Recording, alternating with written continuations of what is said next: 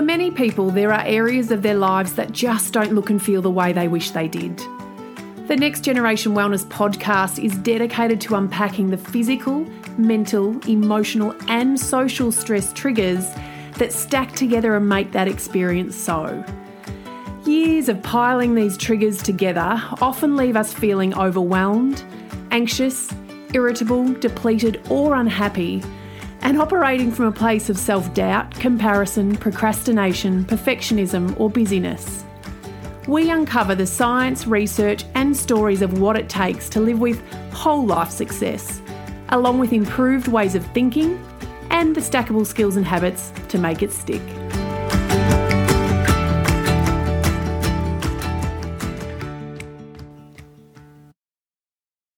You have everything you need to get what you want. It's true, but when someone tells you that, when you keep hitting the wall or falling off the wagon or self sabotaging or procrastinating, however you label your shortfallings, when someone says you have everything you need to get what you want, I don't know about you, but I don't like them very much. Or when someone tells me to set smart goals to get what I want, I start snoozing in the background, not because they don't work for small goals, they do. But because most of the big things in life we want, the big things that really bring fulfillment and joy and purpose and pride, those smart goals, they don't weigh in. Because what we want in life is not just behavior driven. We are human and we are so much more complex than that. There's a lot more that comes into play to get what we want. And in this episode, I'm going to share with you why you really keep falling short on what you want so get your pen and paper and get ready to uncover yours.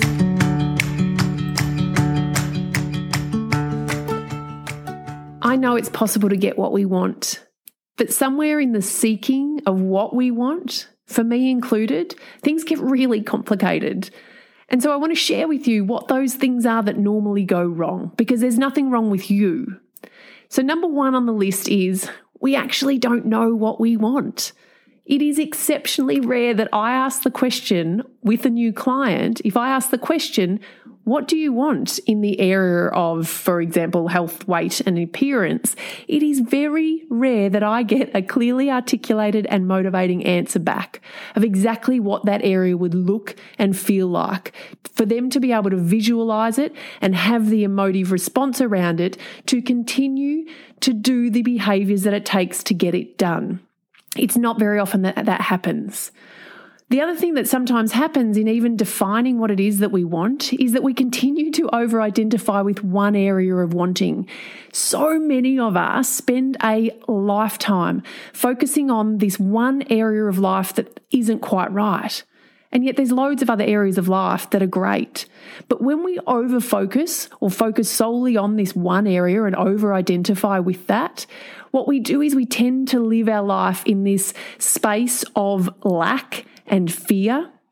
And there's more on that later through these episodes. But when we're in this state of fear or lack, it does not take much to talk ourselves out of the hard things that need to be done to keep moving forward toward the thing that we want to change.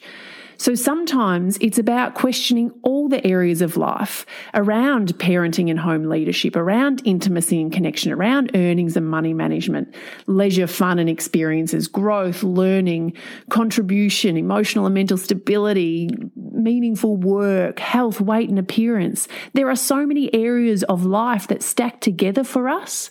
And sometimes we are just over identifying with one that is not quite right.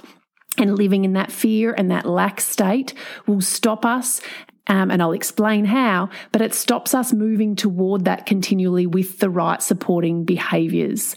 But coming back to this, we don't even know what we want. The other thing that happens is we keep changing our minds.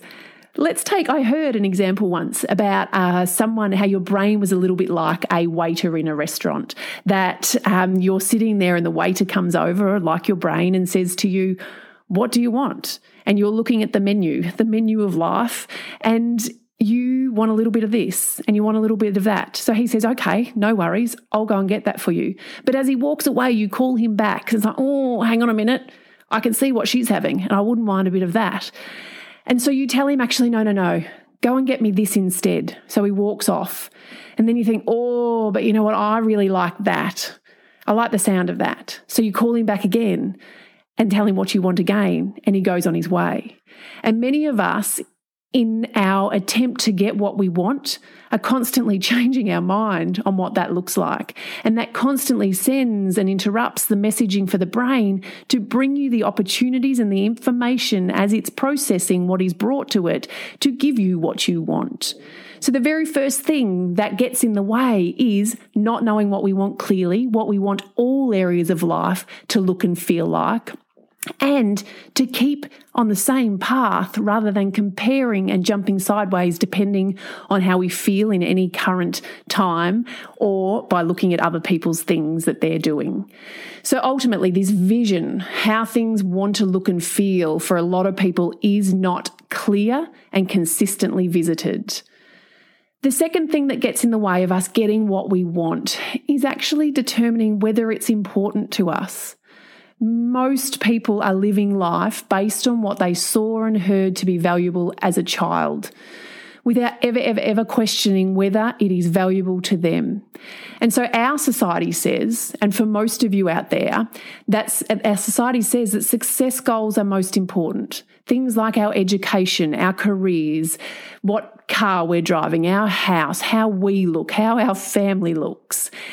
And it doesn't tend to place value on things like those eulogy virtues, things like being someone that contributes, some, being someone that's compassionate, being someone that is well connected um, to their family or to other people, someone that is kind, those virtues that people talk about you as a way to define you in your eulogy. So sometimes what we're shooting for, the things we want, are actually societal values, not our own. And unfortunately, today, society has pretty crappy values around materialistic things, not around what actually will matter at the end of our life when we look back. But to bring us back to just a simple area and a simple example, Let's say you were told, and society tells us this pretty often, that how you look is important, how your body looks is important.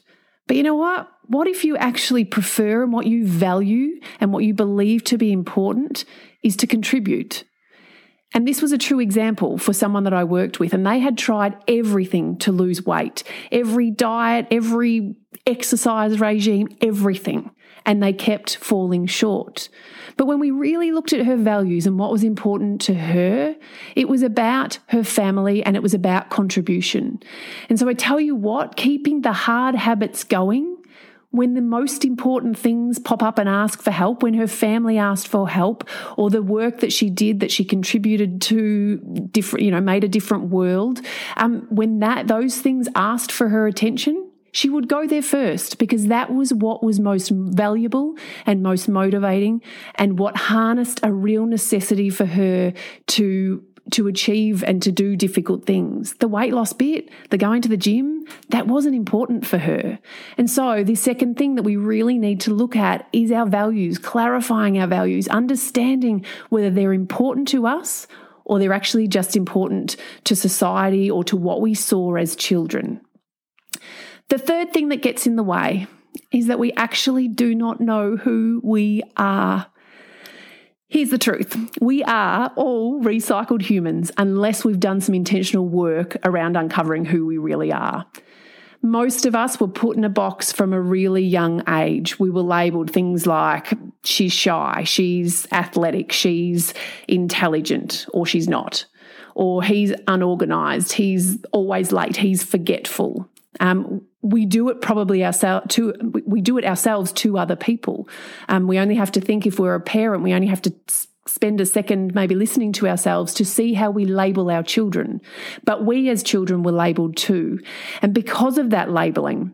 We believed it to be true. We created a self concept about ourselves for a whole lifetime. We believed who we are and what we're capable of to be true based on that labeling. We may have believed that you know, I'm not creative or I'm not really a gym person. I'm not really into exercise. I'm not really a morning person. All of these little things, they shape our self concept, who we believe ourselves to be, and what we are capable of. And it continues to drive your behaviors and keep those key pattern behaviors in place. And they will keep you falling short.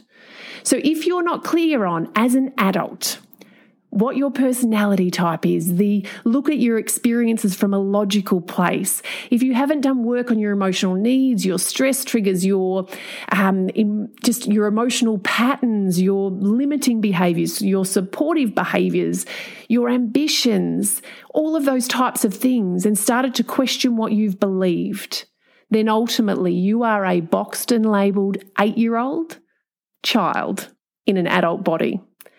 And so this leads me to the next reason we fall short on what we want. Number four, we act mostly in an automatic state. So, what that adult child continues to believe about themselves and what they are capable of keeps them getting the same of what they already have. And this is why.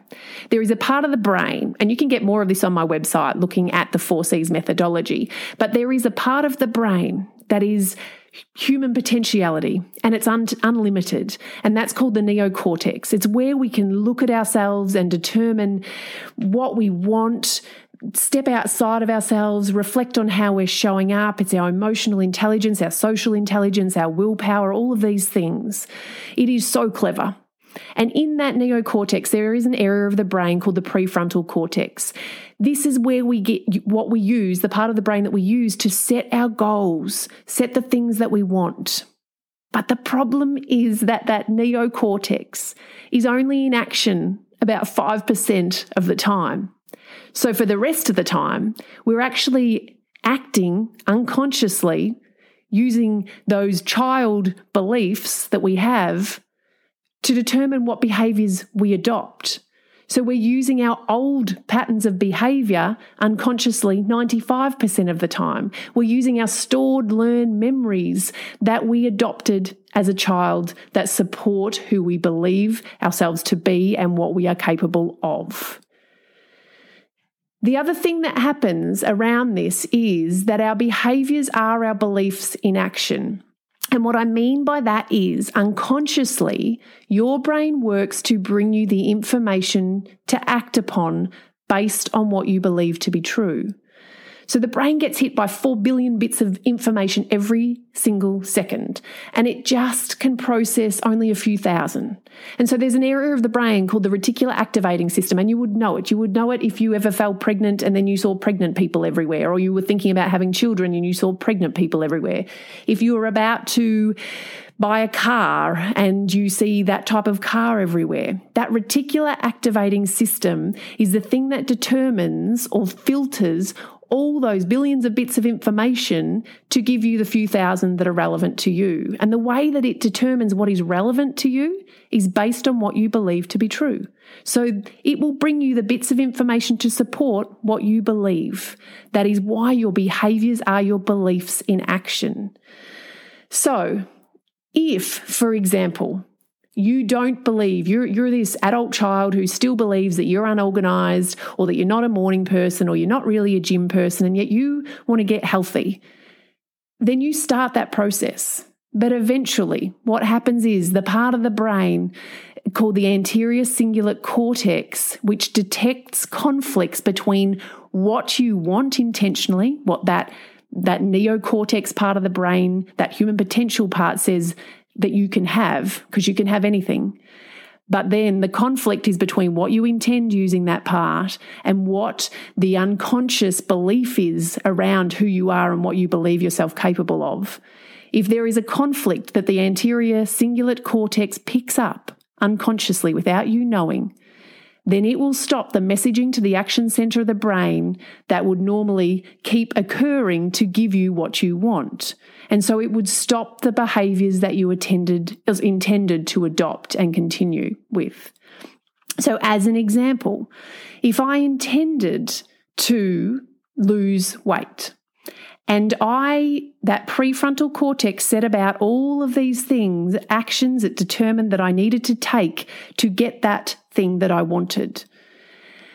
But I heard and saw as a child that I wasn't actually very good at sport. Actually, I was a little bit overweight. Mum always said that I ate too much sugar. I watched my mum as she, um, and this is an example, not relevant to, to me and my mother, but I, perhaps I watched my mother talk about her body and being overweight and how she's always overweight maybe I saw that and maybe I had tried to lose weight a few times, but every time because perhaps I wasn't following the right education, I kept putting the weight back on. And so what happens is that little amygdala, this alarm center in the brain says, hang on a minute, there is a conflict. And that anterior cingulate cortex says, yes, there is. And so all those key behaviors that that neocortex says to you, that's what you need to get that goal. That messaging does not get through to the action center to do that. And so you stop. So there is brain conflict between how you want to behave and the beliefs that are held true by you. So let's recap for a minute. You must have a compelling vision for the future across all areas of life, not just one, not over identifying with one. And it must be consistent. You can't keep changing your mind. And so that vision must also align with your values, what you hold to be most important to you.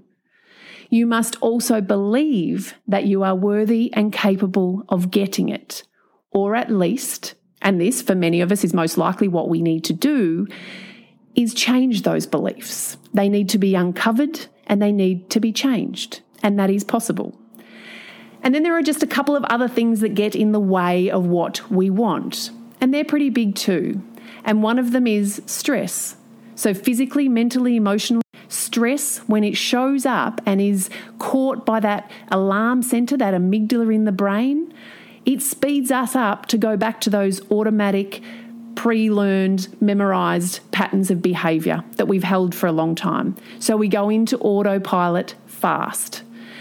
And so when we're in autopilot, we know we go back to our old behaviors, not to the change we seek. So the more stress you have in life, even if it's not real, even if it's worry about the future, even if it is more emotional than physical, or maybe it is physical, maybe there is stress around busyness and your role or your relationship, any type of stress will precipitate autopilot behaviors and send you out of the behaviors that are likely to support what you want, and you will fall short. And then the last thing that gets in the way, or the most common last thing that gets in the way for most people, is that the education they are adopting is either missing some important things. And I see this often with people coming around food um, and they say that they eat fairly well. But when I actually look at what's in their diet, they're still on an old school calorie restriction diet or they're following some particular thing and, and then elements of their nutritional profile are missing or there might be misguided information. It might be just based on what worked for somebody else. And when we look at our own life and our own experiences, it doesn't relate. It is going to be unsustainable and doesn't fit for us. Or it could be that we just, the education that is there is just really one dimensional. And so it's not looking at the big picture of you as a human being and how all those parts fit together. So I hope that that has shone a light on a few things getting in the way. I hope that you realize that there's nothing wrong with you. There are just some gaps, some unhelpful wiring and confusion. And the best part is that in the next episode, I will share with you how to begin the process of changing those things that may be making your life experience feel far from what you want it to feel. I'm Erin Barnes, and I hope this brings a little more vibrancy, ambition, possibility, and wellness to your week. And if it does, I would be so very grateful if you would contribute your precious time to review the Next Generation Wellness podcast. And if you're keen to get started on some of these things we've talked about, I've got a freebie for you sitting over in the show notes. I invite you over there too.